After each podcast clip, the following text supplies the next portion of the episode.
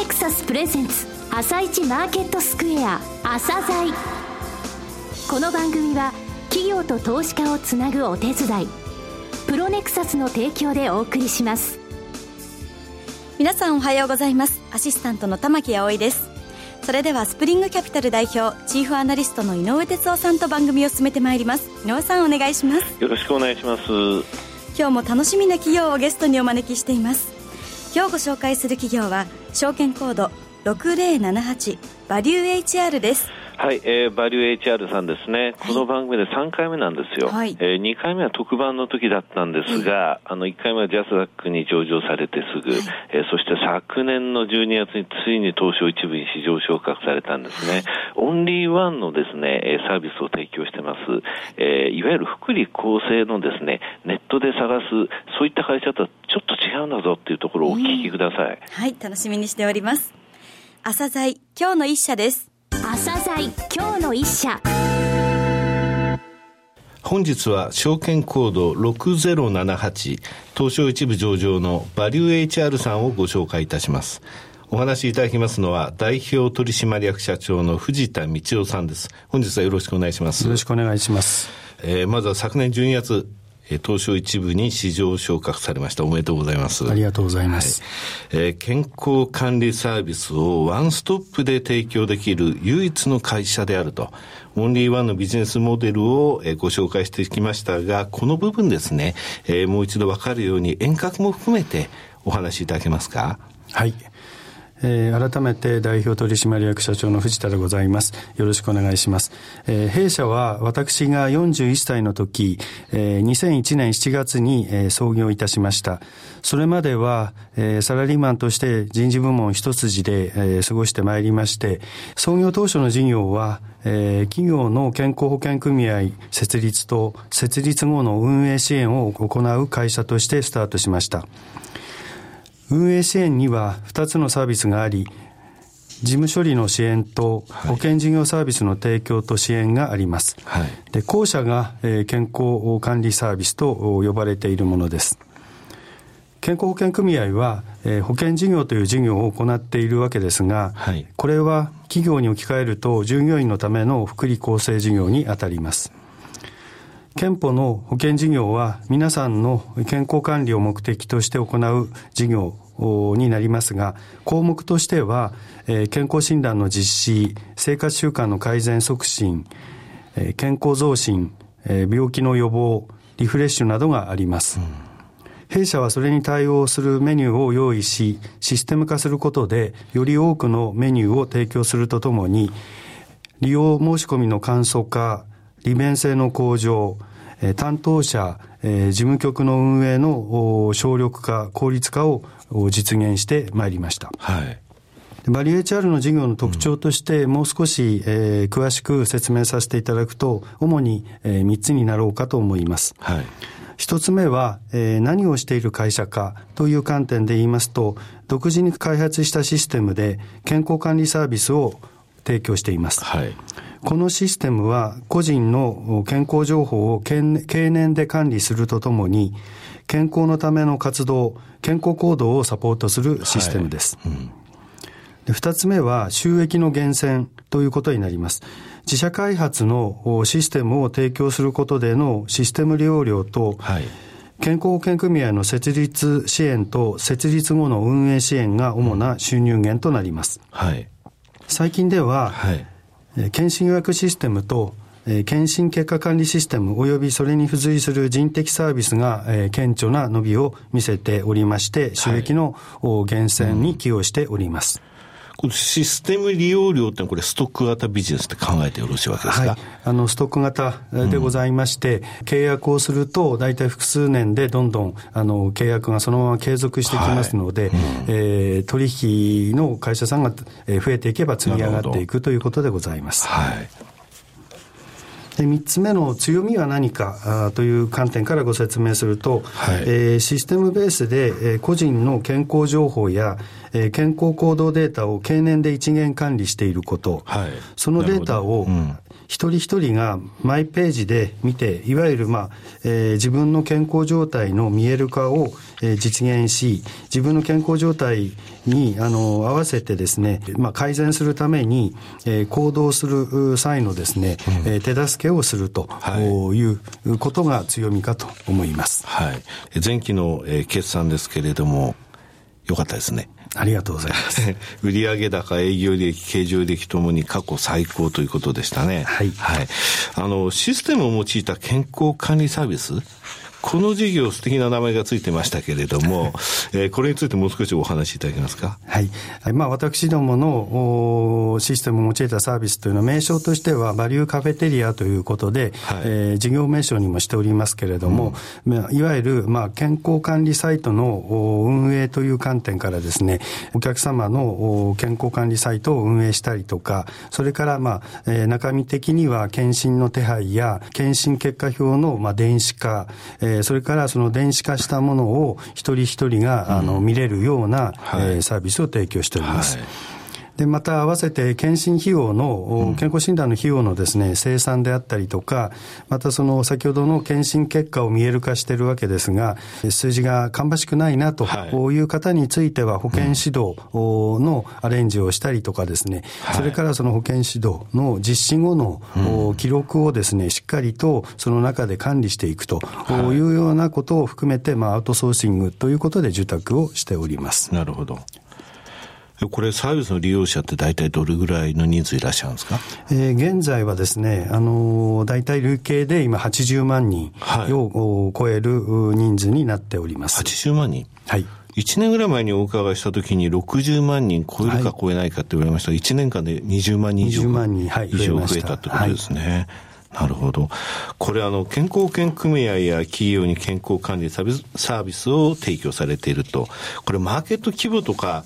シェアっていうのはお取りになってらっしゃいます？私どもあの、いわゆるオンリーワンのビジネスという観点から言いますとですね、うん、マーケットがだいぶ広くてですね、健康管理の領域というのは、まあ、あの、非常にまあ大きいあのレンジがありますから、はい、なかなか一概には言えないんですけれども、はい、例えばあの健康保険組合の数でいうと、うんはい、いわゆる、えー、企業憲法であったり、総合憲法の数というのは約1400ございまして、はい、えー、そのうちのですね、まあ、当社がまあ、サービスカバーしているのは、なんとまだ少なくて5%しかないんですね。じゃあまだ増やせるとまだ増やせます。うんうん、はい。それからまあ、企業の、はい、現在の取引、まあ、企業を含めた取引者数って言いますと、約200を超える程度でございますから、はい、こちらの方もですね、やはり昨今の従業員の健康管理の強化というあの国の施策に基づくと、やはり企業が、えもうすべてお客様になりますから、はい、200という企業あの規模ではですね、非常にまずまだ最小というか極小でございますから、まだまだあの成成長の余地があると考えています。あの一番上のこの健康保険組合設立のお手伝いっていうのはありましたよね。はい、この数とかシェアっていうのはどうですかね？えー、創業から現在まで、えー、支援設立を手掛けた組合数は、はい。えー、35に上ります、はい、でこの間ですね、えー、設立された健康保険組合は、えー、70ほどございますので、はい、そのうちの約半数がですね当社が手掛けております。シェアにすると約5割でございます、うんはい、そしてその、えー、健康保険組合の設立支援からえー、運営の支援、そしてシステムという方に結びついていくということですね。はい、え先ほど簡単にですね、御社の強みをお話になりましたが、えー、その強みの深掘りといいますかね、それを生かした成長戦略についてお話しいただけますか？はい、えー、まず一つ目は、オンリーワンのビジネスモデルであるということ、うん。はい、えー、これがやはりあの私ども、まあ、健康管理サービスということで、えー、一人一人の健康管理をいわゆるシステムで管理していると、はい、いうことが強みであろうかと思います、はい、で。国の施策としての健康寿命の延伸にも寄与しておりますし、うん、またあの昨今では個人の、まあ、健康情報を管理するという観点からですね、最近あの報道されましたように、えー、2018年には情報銀行構想というのが国で、ねえーはい、そこにも十分に対応できるという観点から、まあ、非常に得意なビジネスモデルではないかというふうに考えています。国社会の方向性に沿ってるってことですね。はい、合致してるってことですね。はい、その他の強みっていうのはそうですね。やはりオンリーワンのビジネスということではあるのかもしれませんが、やはり高い利益率を、はい、持っているビジネスモデルであるということであろうかと思います。はい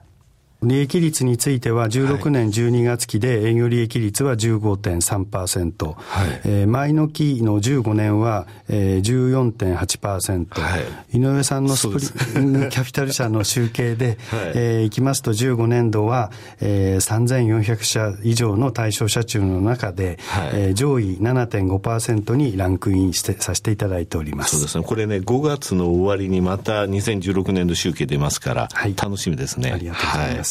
はい、え成長戦略の方はどうでしょう？はい。成長戦略に関しては、まず日本最高戦略のテーマである国民の健康寿命の延伸に向けて、えー、これに資するサービスを引き続き進化させること、これが、えー、健康管理のインフラを目指すということになろうかと思います。うん、健康管理のインフラを目指すっていうのはもちろんビジョンですもんね。はい。はい。うん国民がですね、あの、やはり健康診断を受けたり、はい、それからやはり自分の体の好不調をですね、はい、管理していくっていうのは、今はまあ紙で管理してるかと思いますけれども、はい、まあこれをですね、電子データで管理していくということができる、まあインフラを当社があの提供しておりますから、ここがあの強みではないかと、成長戦略にも寄与すると思っています。社会的な需要に合致してるっていう部分でもありますよね。はい、うんえー、株主還元についてお話しいただけますか？はい。はい。まあ、あの、当社は配当と株主優待により積極的な株主還元を実施する方針でございます。はい、配当については上場来、えー、増配を続けておりまして、はい、えー、16年12月期の通期配当額は35円、えー、50銭、はいえー、配当成功としては、えー、46%、はいまあ、利回りとしては1.3%でございます。うん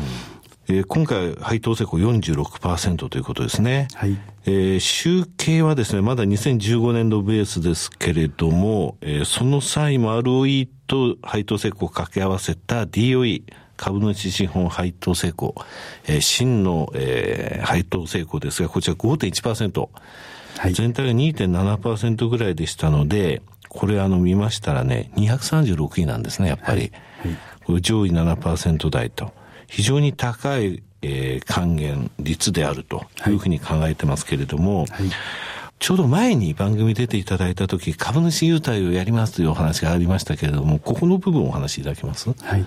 あの、当社は先ほど申しましたように、まあ、株主還元も積極的に、まあ、実施する方針でございまして、で、その中の株主優待では、まあ、自社の健康管理サービスを、はい、あの、しっかり、まあ、あの、ご理解していただきながら、使っていただきたいと、うん。はい、で、その良さをですね、痛感していただきたいという目的もありますので、はいうん、まあ、株主優待制度度をまあ優遇しているということでございます。はいえー、単元株ですね。1単元100株を保有していた場合、えー、利用できるですね、金額を教えていただけますかね。はい。1単元100株を保有していただくと、1年目は、はい、えー、5000円相当、はい、で、3年目以降継続保有をしていただくと、1万円相当のサービスを、まあ、ご利用いただけます、はい、えー、このサービスは株主様の評判が大変、えー、好評でございます。これ、えー、このタイム含めたですね、はい、総還元ベースでの配当利回りとかご覧になってます、はい、1年目ですと5.5%、はい、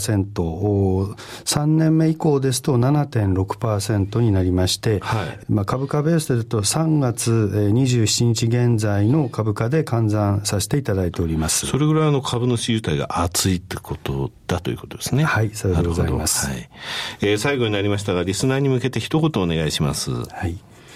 えー、健康管理が、えー、社会的な、えー、需要がますます、えー、高まっている中で、えー、当社のオンリーワンのサービスがですね、さらに、えー、日本全体に広がっていくように、えー、頑張ってまいりますので、引き続き皆様のご支援をお願いしたいと思います。よろしくお願いいたします。藤田さん、本日はどうもありがとうございました。どうもありがとうございました。今日の一社、バリュー HR でした。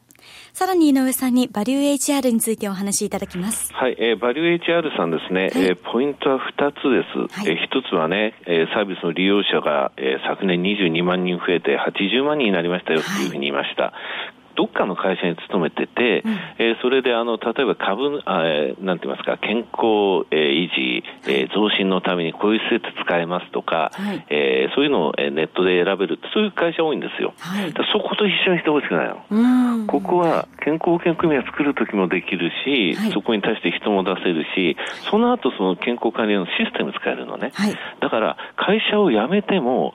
自分の健康管理のデータ、ここでこのままあの見てってほしい、健康管理、ここでお願いしたい、えー、次の検診はいつなのか教えてほしい。はい生産もしてほしい、はい、そういったことがあるの。だからストックビジネスなんですよ。